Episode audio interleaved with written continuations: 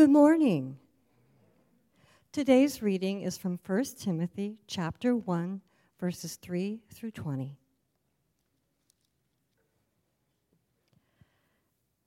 As I urged you when I was going to Macedonia, remain at Ephesus, so that you may charge certain persons not to teach any different doctrine, nor to devote themselves to myths and endless genealogies, which promote speculations rather than the stewardship from God that is by faith. The aim of our charge is love that issues from a pure heart and a good conscience and a sincere faith.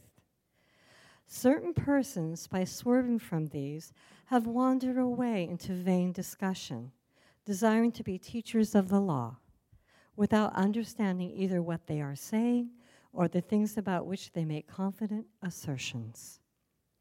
Now we know that the law is good if one uses it lawfully, understanding this, that the law is not laid down for the just, but for the lawless and disobedient for the ungodly and sinners, for the unholy and profane, for those who strike their fathers and mothers, for murderers, the sexually immoral, men who practice homosexuality, enslavers, liars, perjurers, and whatever else is contrary to sound doctrine, in accordance with the gospel of the glory of the blessed God with which I have been entrusted. I thank him who has given me strength, Christ Jesus our Lord, because he judged me faithful, appointing me to his service. Though formerly I was a blasphemer, persecutor, and insolent opponent, but I received mercy because I had acted ignorantly in unbelief. And the grace of our Lord overflowed for me with the faith and love that are in Christ Jesus. The saying is trustworthy and deserving of full acceptance that Christ Jesus came into the world to save sinners, of whom I am the foremost. But I received mercy for this reason, that in me, as the foremost, Jesus Christ might display his perfect patience as an example to those who were to believe in him for eternal life. To the King of the ages, immortal, invisible, the only God, be honor and glory forever and ever. Amen. This charge I entrust to you, Timothy, my child, in accordance with the prophecies previously made about you, that by them you may wage the good warfare, holding faith and a good conscience. By rejecting this, some have made shipwreck of their faith. Among them are Hymenaeus and Alexander whom I have handed over to Satan, that they may, may learn not to blaspheme. This is the word of the Lord. Thanks, Kathy. Well, we continue this morning with our series, first in First Timothy, building a healthy church. And remember, First Timothy now is a letter written by the Apostle Paul to a young timid, shy pastor who's been given charge to oversee the churches, the struggling church, really, in Ephesus, which is a city uh, in modern day Turkey today. It's all about the church, this letter, who we are, and, and how we are to relate to one another, and us together, the church, relate to God as the people of God, the church. Remember, it's not the building that is the church, it's the people. We're grateful for our building and air conditioning today, aren't we? But that's not necessarily the church. The church is the people. So remember our theme statement as well as we begin with just this quick review today. This theme statement from chapter 3, verse 15, Paul said, I hope to come to you soon. But I'm writing these things to you, this letter, so that if I delay, you may know how one ought to behave in the household of God and what is that? Which is the church of the living God, a pillar and buttress of the truth. We, the people, are the household of God, where God lives, where God ministers, where God works. The church, and the church is to be, as Paul said, as he described and defined it, the pillar of truth, the buttress of truth, speakers of truth, those who live out the truth in their lives. So let's look at chapter 1 today, which is all about Paul's charge to Timothy and the people of God to protect the gospel and truth from distortions, distortions of false teachers, which cause division and pride, we're going to see. What is a charge? A charge you may think of, oh, a graduation speech.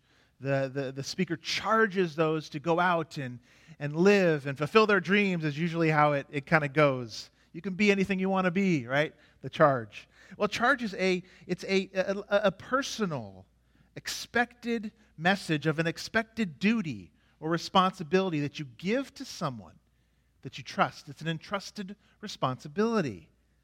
So we're going to be charged today not only to celebrate the gospel, but to work it so deep into our personal lives and our church that we overflow with praise as Paul did at the end of this passage due to God's grace overflowing in his own life, in his life. Here's where we're going this morning. We're going to look at three elements of this charge. Here's where we're headed. We're going to look how to guard it, how to be thankful, and how to fight for it. And what is fighting for the truth look like? So hopefully you've got your outline there. We've got one back for you today. Uh, and have 1 Timothy open on your whatever medium you like to use for the Bible, whether it's a tablet or smartphone or, or just the book. So let's begin by looking at the charge to guard. Here's our first element of the charge. We must guard against, Paul speaks of, counterfeit gospels in the church. And if we're the people of the church, our lives too, us. We've got to guard against these counterfeit gospels in the church in our lives. Paul jumps right in here after his brief greeting in verses 1 to 2 with the primary concern he has in this letter for the church. And here's the primary concern that truth be guarded, that truth really matters, and that refuting false teaching is of the utmost importance for God's people. I can't stress how important this is. In our day and age, you just have to look at recent, a couple recent Pew surveys and uh, Ligonier Ministry and Lifeway, big kind of Christian organizations, did some recent polling of Christians, and it's shocking actually how divergent, really, you would think that some really essential core doctrines of the faith are, how divergent the views are amongst God's people. Well, one reason. Another, we, uh, we have a thousand different voices, don't we? A day. And access to all kinds of different voices from different platforms and mediums telling us what the problems are with the world and what the solutions are. Who's your favorite voice? Think about that for a minute. Who's your favorite voice? On big questions like that, who do you listen to most? Weekly and daily for, for, for guidance now toward issues uh, in your life and in our world. Think about that question for a minute. I want everybody to ponder it. Who has the most influence in your life daily, weekly? More than likely, and I'm okay, I, you know, I'm not, gonna, I'm not hurt, but more than likely, it's not me, if we're honest. Or any other voice, probably in our local church. It probably isn't. You know, one of the greatest challenges for discipleship and for guarding truth in our day and age for pastors. It's one of the greatest challenges is that many of us are primarily being guided and shaped more by voices outside of our local church than in it. It's a real challenge. And I'm not sure we're always prepared to take all of those messages and able to filter them through the truth or hold them up to the gospel. Filter them through God's word, even when they feel right. What do you filter them through? Paul's concerned here with anything here that pulls us primarily away from the gospel, the core message of Jesus Christ. How do we know this? Well, look at verse 11 here in our passage.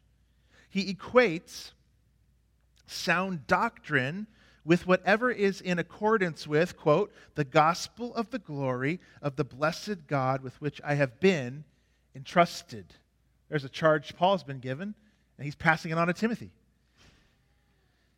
So it's the idea that sound doctrine brings to us health. It's, it's life giving. Truth is. It guards the life giving message of the gospel, which we're all about here at Bethany Church. And verse 5 says the proper teaching and use of that of the law leads people to love. And love from an overflow of the heart and a clear conscience and a sincere faith. That's what we want. That's what Paul wants, and that's why that's, that's why this matters and what we want to see produced through what we teach here at Bethany Church or what's being poured into your life through all different voices you're listening to. That's why truth is so important. Here's a follow up on this. Let's look first at the devastating effects that false teaching has. That's where Paul goes next in this passage. Why it's so important is because false teaching has devastating effects in a church and in a personal life. In this first section here, verses 3 to 11, we're not exactly sure, nobody's exactly sure what the false teachers were teaching in this moment in this church, but we know they were using God's law, the, the, the Mosaic law, the moral law now, or you could say the Ten Commandments. They were using those in an inappropriate way. And there was an unhealthy devotion, Paul says, he uses that word, devotion, to what he calls myth and, and endless genealogies that really just promoted speculation. It didn't give the people certainty, it didn't give the people assurance. They were also probably taking some extra biblical, outside the Bible, stories and, and, and maybe legends even adding rules and regulations onto people. Uh, as we know that as well as we see in chapter 4, they forbid marriage, these false teachers. They also bring on these strict dietary rules for God's people. So they were using these stories, using God's law to, to really kind of, in some ways, control the people. And what it did is it probably created a class of Christians, those who were following God's law and those who were really following God's law as these false teachers taught it, and promoted it. Now, you probably wouldn't come right out and say it, and they probably didn't either, but what was implied was, well, we're not those kind of Christians. Yeah, they're teaching some things, but here, you need to hear this. This is what you need. We're not those kind of Christians. No way. Or if you have this rule, follow this view, view and live this way, you'll be the right kind of Christian. And all those other Christians and, and all those other churches, it was causing division in the church.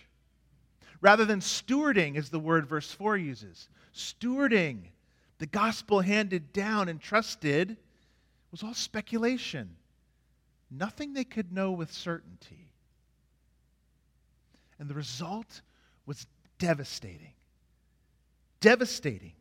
Verse 7 says, it produced an arrogance. Verse 7, a know it all mentality confident assertions, the ESV says, about things that maybe should have been held a little less loosely. Things that maybe were secondary, third level, things that it's okay for Christians to disagree on, maybe were raised to primary, first importance, and used to divide rather than unite in the church. Confident assertions of pride and arrogance. There was an ignorance, verse 7 says, a lack of understanding. So it was a dangerous combination, put these two together ignorance and arrogance. What does that pr- produce? Putting those two words together. Not good, right? Ignorance with arrogance. That's what Paul is how he's describing the false teachers. And it didn't produce love and pure hearts. Verse 4 and 7 tell us. What did it produce? Confusion and deception. Confusion the opposite of love. It was dividing the people of God, the church. And the tragedy in Florida this week of this collapsing condominium gives us a searing visual picture of what happens when the buttress of truth, as Paul describes it, is removed. We collapse, and lives are damaged. I don't mean to make light of the tragedy that happened there, but what a picture of when Paul says if, if the church is the buttress and pillar of truth, what happens when you pull a pillar out? It crumbles and falls, and real devastation happens.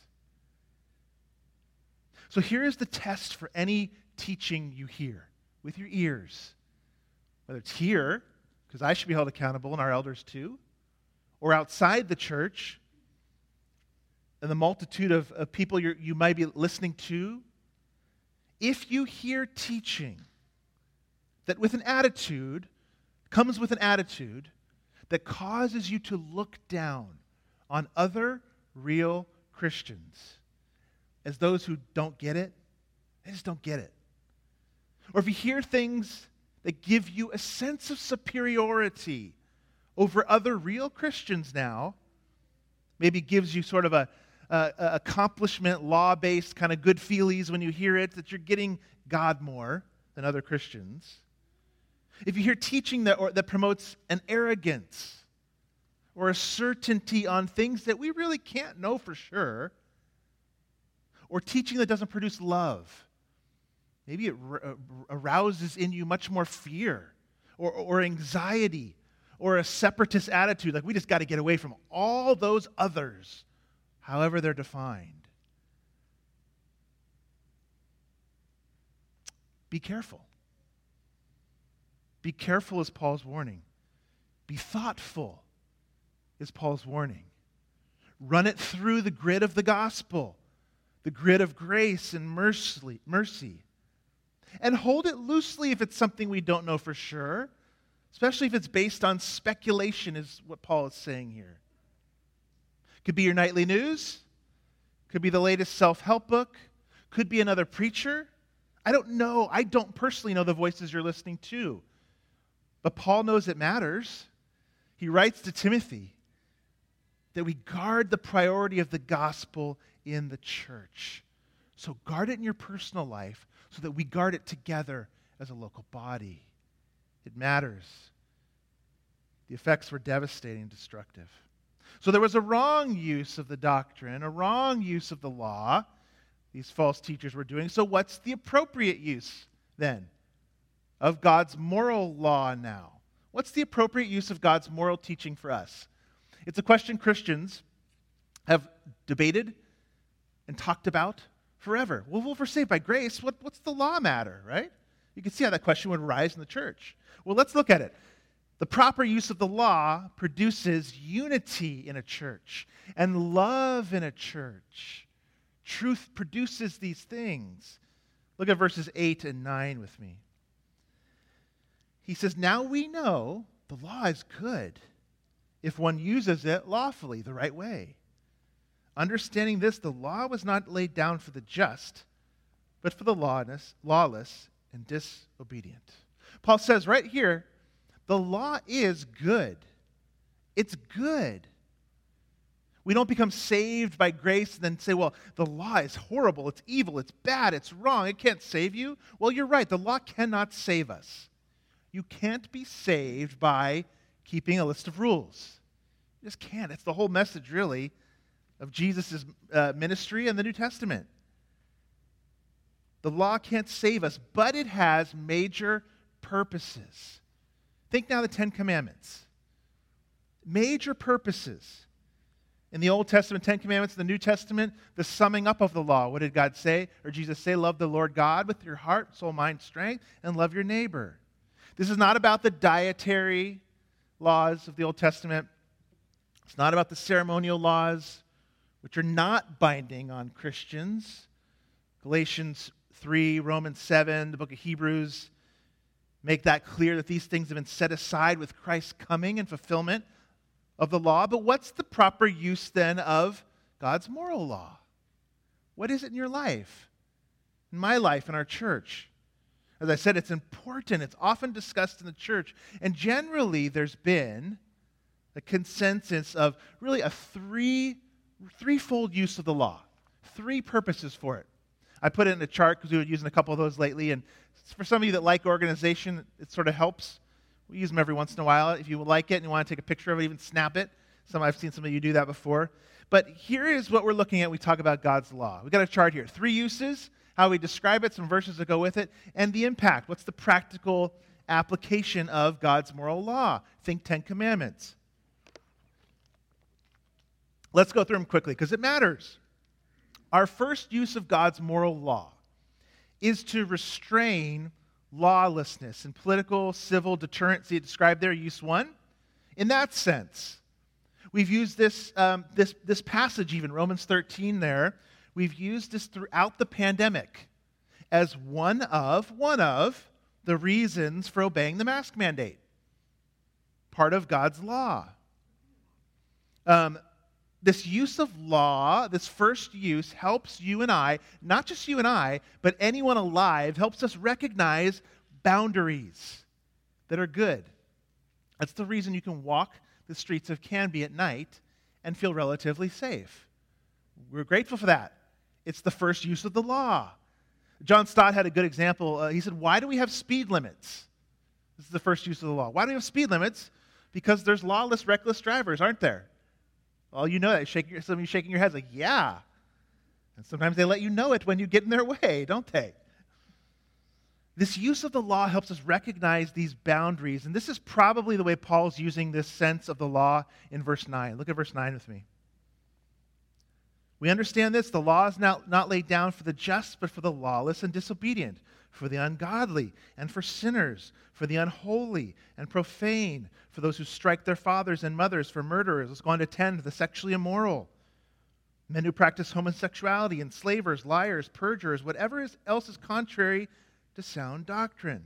He goes on to catalog there a list of about 11 sins that basically mirror the Ten Commandments. Did you catch that in there?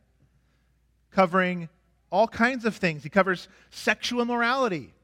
Now, both heterosexual and homosexual, he covers all sexual sin there in those two words he uses murder, lying, kidnapping, which would be theft, and the first use of the law can restrain these kind of activities or when it's applied in penalty when law is broken. But we all know how much power does the law have in and of itself? It may restrain for a while, but it restrains sin for only so long, even in the Christian life. Just ask the man who's tried to stop looking at pornography by just using the law in his life. I did it again. I have to try harder next time. I know it's wrong. It's the law. It's the law. It's the law. How long does that work usually? You may be able to pull yourself up by your bootstraps for a while. But every man that, that struggled with pornography knows that that only lasts so long. Because law doesn't change your heart. It's got a use in this first use, but it only works so long. Let's go to the second use because they kind of follow each other.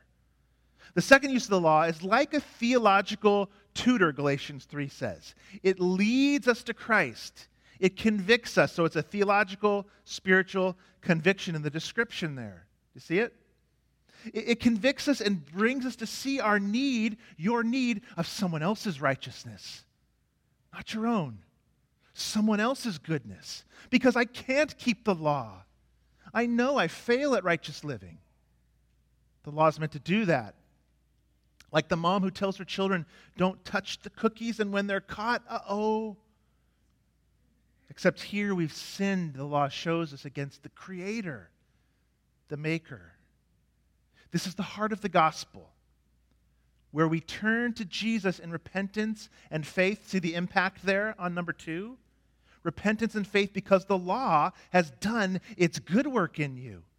If this is what God says holiness is, if this is who Jesus is, who am I before that law? It's the heart of the gospel, as we said. It's where we turn to repentance and repentance and faith because the law has done its good work to bring us in heart to Jesus Christ, who is the law keeper, who paid the price for the lawbreakers. That's the second use. The law humbles us in this second usage, and we find the grace of the gospel. Some of you, possibly, even here today, haven't let this second purpose of the law, hasn't happened in your life. You hear today, you may think, I'm yeah, pretty good, you know. But according to whose standards? Your own? Each and every one of us know you and I haven't even lived up to our own standards that we hold for everybody else, have we? we haven't even done that. So, what about God's standard? If that's you today, give up your charade of self righteousness. Give it up and embrace Jesus. Trust Him to be your righteousness. Well, that's the first two. The third use of the law is to guide us now into right living for the believer now. So once it's the second purpose has happened, and you've seen your need of the righteousness of Christ and you've embraced him, now the third use of the law points us back, the believer, to how to live. It reveals to us who God is, his character, and what it means to honor him, love God and love neighbor. You see, we don't keep the law to gain acceptance with God, but once it has humbled us and brought us to our need and repentance and faith and salvation in Christ, what do we do? We return to it daily to see how God wants us to live. So, what at one time was a duty, I've got to keep it, I got to be good, I got to do these things. No, no, it shows you I can't do these things, and Christ saves you. And then from that salvation, well, now what was once a duty, I go back to it now as a delight. Because he's given me a new heart and a new spirit and a new power to keep that law. And we actually have the power to keep it now, to honor God and glorify Him. Do you see the differences here? They matter, they're important. And used rightly, it leads us to the gospel, uh, which, which God uses to produce love from a pure heart and a good conscience and sincere faith. Verse 5 says, Used wrongly, it divides, and prideful arrogance and speculation. As the wrongful teaching even takes sins cataloged in verses 9 through 10 and calls them good. That's happening today with sexuality all over the place heterosexual and homosexual. What was once seen as as sin by God and called sin by God, because it is, is now being said, this is good. You see how teaching does that? Sins that Christ even died for. So, our first charge, we've got to guard against counterfeit gospels and pursue teaching that unites us around Jesus. The second charge is to be thankful. We must thank God and praise God for the gospel. Paul turns from the false teachers for a moment and he gets really personal with Timothy. He, he gives his personal testimony in these next few verses. I love it. Isn't that what you actually need from a mentor or a pastor or a friend? Somebody that will get real and honest and transparent with you. That's what Paul does here. But he first bookends this section with thankfulness in verse 12 and 17. This overflowing thankfulness and praise. Why is he so full of it? Full of thankfulness and praise, that is. that could be misinterpreted, right? Because he rehearses the gospel story. And then he can't help but just break out into a benediction of praise in the second part of this passage. And here's one of the greatest summaries of the gospel. Here's our point, then we'll read the verse. The gospel is Jesus coming to earth to save sinners with a universal and personal message.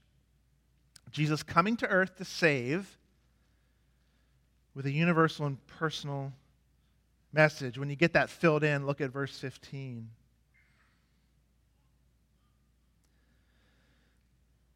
Great verse to highlight, to memorize put on a 3x5 card and put on your dashboard. The saying is trustworthy and deserving of full acceptance that Christ Jesus came into the world to save sinners, of whom I am the foremost. Here's the message Jesus came to the world, which Paul means by that he had to come from somewhere. He came to the world, meaning he was pre existed. He came in flesh to visit us. He came to save sinners and redeem them. This was not a message like the false teacher's message that was kind of speculative or divisive. Here was the true objective, Paul is saying in this verse, historical fact that Jesus came to earth to save. That you can know with certainty. That was his mission. And as Paul says in the verse, it's universal in that the message goes out to all. It should be accepted, he says, by, by all. It's deserving of full acceptance, is what he says there. That all sinners who embrace Jesus through faith will be saved. And yet, it's universal in the message, but it's also individually applied as Paul trusted Jesus for his own salvation. As he even calls himself twice in this passage, the worst sinner. Do you want to highlight and put that in your notes and diary for the rest of the world to read for all history? I was the worst sinner. Yet in verse 13 says, Yet he received mercy. Mercy. Undeserved favor. Now, this doesn't mean actually, Paul's not really meaning here that he was the worst sinner in the world. I mean, there were people that had done worse things than Paul and that have since sin, since he lived. But here's what it means, and this is why it's important for us, because you're hearing that going like, well, that's not me.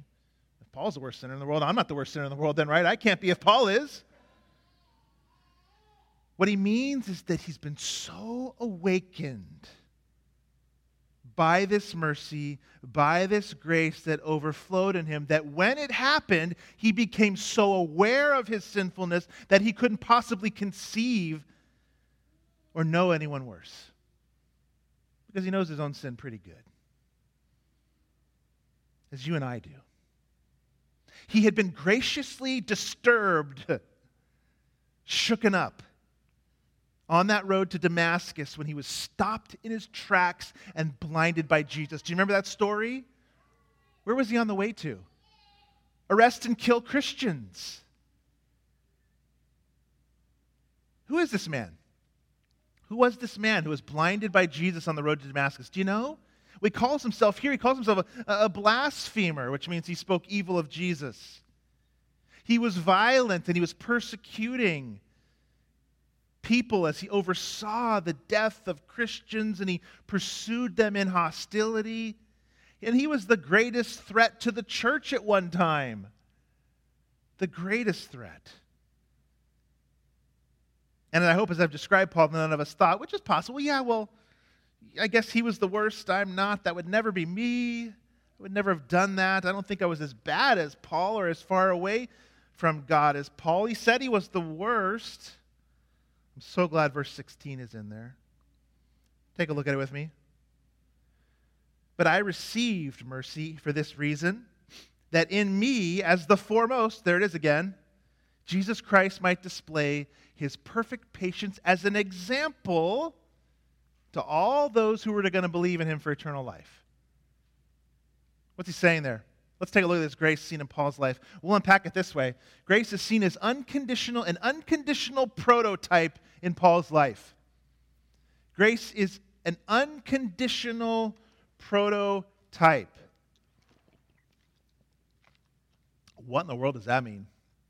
If I left it at that, you'd be like, what? Well, what, is, what do I mean by unconditional? Look at how Paul described himself. He was a blaspheming, killer of Christians. He was stopped in his tracks by God. He was murdering Christians. He stood there while the first martyr, Stephen, was stoned and stood there like this, approving, watching. There was no condition Paul had to meet. And yet he received God's grace nor could he meet any condition. He was a spiritually dead man, as the Bible describes all of us. There was no foreseen faith in, in Paul.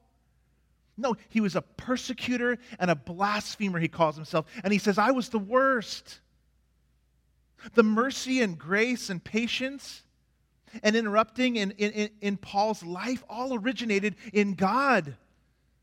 There was no condition Paul had to meet. It was God's sovereign grace just thrown upon him. He wasn't looking for Jesus on the way to Damascus, he was looking to kill Christians. And yet, in that moment, Jesus interrupted. It was God's plan to save Paul, just like with you. He was spiritually dead. He was in rebellion against God. But Jesus came to him. Jesus comes to us. It's unconditional. Look at it, it has to be. There's not one ounce in Paul that deserved God's grace or mercy. We're not saved by meeting a condition, but by God unconditionally, lavishly pouring out his grace and mercy. It's unconditional. We might say, but that was just Paul. That's just Paul. That's why we use the word prototype too. And he tells us that in verse 16. He tells us this happened so that we could see him as an example and a display, meaning, guess what? It's the same for all of you. That you'd see me as an example, a display of Christ's patient, saving work. That's a prototype. Paul's salvation experience, while ours doesn't look exactly like his, he's saying, Mine was done as an example to see you're just like me. You need God's interrupting grace in your life. This is how it works. I'm an example, Paul said. And this is good news. Why? This is great news. Why? Because if you're sitting here today thinking, I am too far from God, I am beyond hope, there is no way He can show me mercy. If God could take a blaspheming, murderous Paul and arrest him with his overflowing grace, can't He do that with you? No condition to be met. It reminded me this week as I was preparing the, the lines from this, the, the hymn, Come, ye sinners, poor and wretched. Listen to these words Let not conscience make you linger. I'm just too bad. Nor fitness fondly dream. If I'd only be better, then he would love me. All the fitness he requires is to feel your need of him. This he gives you. This he gives you. Tis the Spirit's rising beam. I love that line there's hope. Or how about not you? Maybe you know you're close to the Lord. How about, I know this is all of us, you're thinking about someone you love who is far from God. Can God save this person? If Paul's a prototype, yes. If he's not, I'm not sure. But if Paul's a prototype, yes. Be encouraged. There is no one who is beyond the reach of God's grace? No one. Because it's unconditional. It's unconditional and it comes to those God brings it upon. He even has patience for the worst of sinners, so don't despair. Paul doesn't. What does he do? He overflows with thanksgiving. Look at verse 17. To the King of the ages immortal, invisible, the only God, be honor and glory forever and ever. He thinks of his salvation. He thinks of his undeserving nature. He thinks of the grace and mercy of God. And what does he do? He explodes in praise, which is so important because he's even preparing Timothy here and us here for our third, our third charge. We must fight for the gospel with discipleship and discipline. It's good to hear Paul's words about the king, uh, the king of the ages, the eternal king, the immortal king. So glorious, he was invisible, we can't see him. Why? Because a fight is coming. There's a war taking place. Do you know that? Do you believe that? It's not the war you can see with your eyes. Look at verse 18. This charge I entrust to you, Timothy, my child. Such sweet language again. In accordance with the prophecies previously made about you, that by them you may wage the good warfare. Let me just say this clearly. If you and I are going to hold to the truth, that Paul began this passage with, we have to be ready to be hated by the modern world. Can you stand that idea? If we're going to continue to be the pillar and buttress, we will be hated by some. Are you ready for that? Are we resilient enough for that? I've been saying it throughout the pandemic over and over again. I believe that God has been making us gather as a church with these minor irritants, the masks, right, to make us more resilient. I believe that. And I can't say it enough. Well done. Well done to those of you who are here and were here and put on these annoying masks to make sure you could still fellowship with the body. Well done. We all hate them, right? But especially to those of you who ideologically, some of you were, some were more ideologically opposed, but we're still here. Well done. You have honored your Lord in obedience and you have glorified his name. And I believe he was using this time to build up our faith muscles, to make us stronger. But let's be real too. This piece of paper was a minor irritant to what waging the good warfare might look like in the future, don't you think? And doesn't it look much more like in Christ's upside down kingdom, like sacrifice?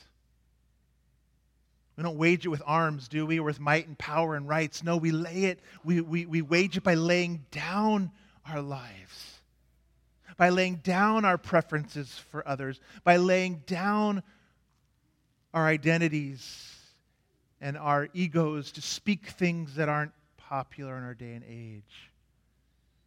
That's how we wage war. Well, what does it look like? Let's define it this way to close today. Battling, what does battling for the sake of truth look like? Here's first, we must pay attention to the connection between belief and behavior. We just got two subpoints here belief and behavior. We've got to hold, verse 18 says, good faith and conscience together.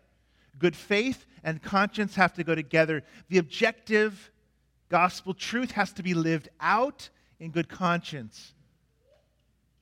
Doctrine drives behavior, in other words, is what we're saying. Obedience is the key to assurance, is another way to say it. Belief and behavior go together. Conviction and conscience, another way to put it. So, is there for you, I want you to think now in your own personal life. And the answer is yes for all of us. But where is the disconnect between what you say and believe and how you live? Is there a disconnect between your, your, your public life and your private life? Or how can I be one way at work and another way at home, or one way at church and another way on the golf course, or one way on stage here and another off stage? How does that disconnect happen? The one who knows the disconnect most is our families. I can think of times being here, being on stage, being at church, having a great smiling face, and driving home from work thinking, oh man, when I get home, when I get home, what will it be like? How will I respond? Will I be irritable? Will I snap at my kids? And oh, the number of times there's been an absolute disconnect between my belief and my behavior. Where is it for you? How do you find out? Well, ask your family. Ask your family of God, where is the disconnect between my behavior and my belief? Ask your small group. A great exercise to do in our life groups. We have to speak this to each other. Discipleship. Because if we don't, the disconnect that comes up and happens, what ends up happening? We shipwreck our faith like Hymenaeus and Alexander. When our belief is not connected to our actions. So, what's the final one today? We must practice loving discipline that leads to restoration. I mean, discipleship is discipline, it's just what it is by definition. Speaking, hearing the word, speaking the word, saying the word to one another, convicting one another. That, that's all discipline in a positive sense. But in this one instance, it gets a bit to the, the negative application and more severe. What happened to these two? What happened to these two men? Hymenaeus shows up even in 2 Timothy. They shipwrecked their faith. They pushed away this connection between what you believe and your behavior. They pushed it away. They got rid of it.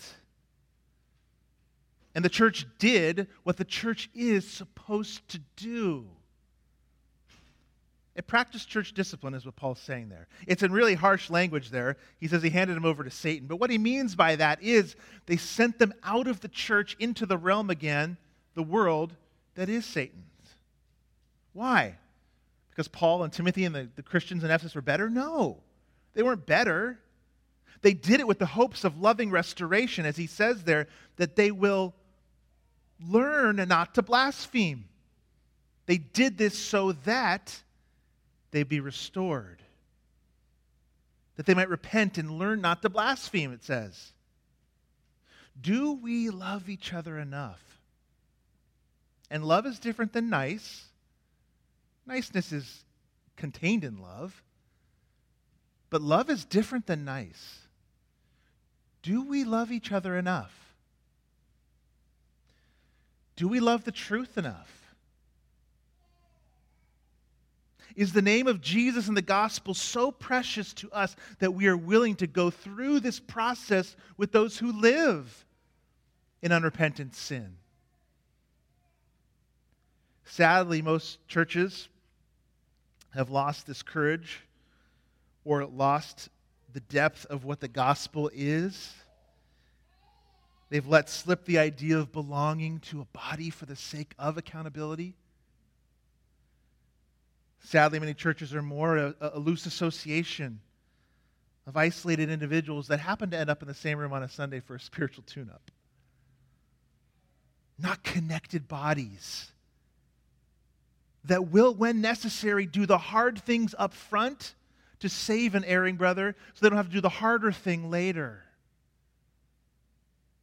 We're attempting to recover this ongoing in an ongoing way at Bethany Church. And not just church discipline, I'm not saying here, but the hard conversation, the hard phone call, the hard confrontation, the hard sacrifice for the sake of the gospel in Jesus' name. For a love so deep that will do the hard things to guard, protect, promote, fight for the gospel that so that we can avoid the harder. And what's that? The crumbling to the ground as the buttress and truth of life falls together. So let's guard the gospel together and truth. Let's be a people that overflow with thankfulness because we understand and we dive into the depths of Jesus' love and work. And then let's be a people that even fight for the gospel together in humble sacrificial love. Let's pray. Jesus, do your work in us. Only you can take and apply the word. I speak it. We all hear it, myself included. But now you take it and apply it. So do that work, we pray, Spirit. Transform us as individuals and as a body for the glory of your name. Christ's name.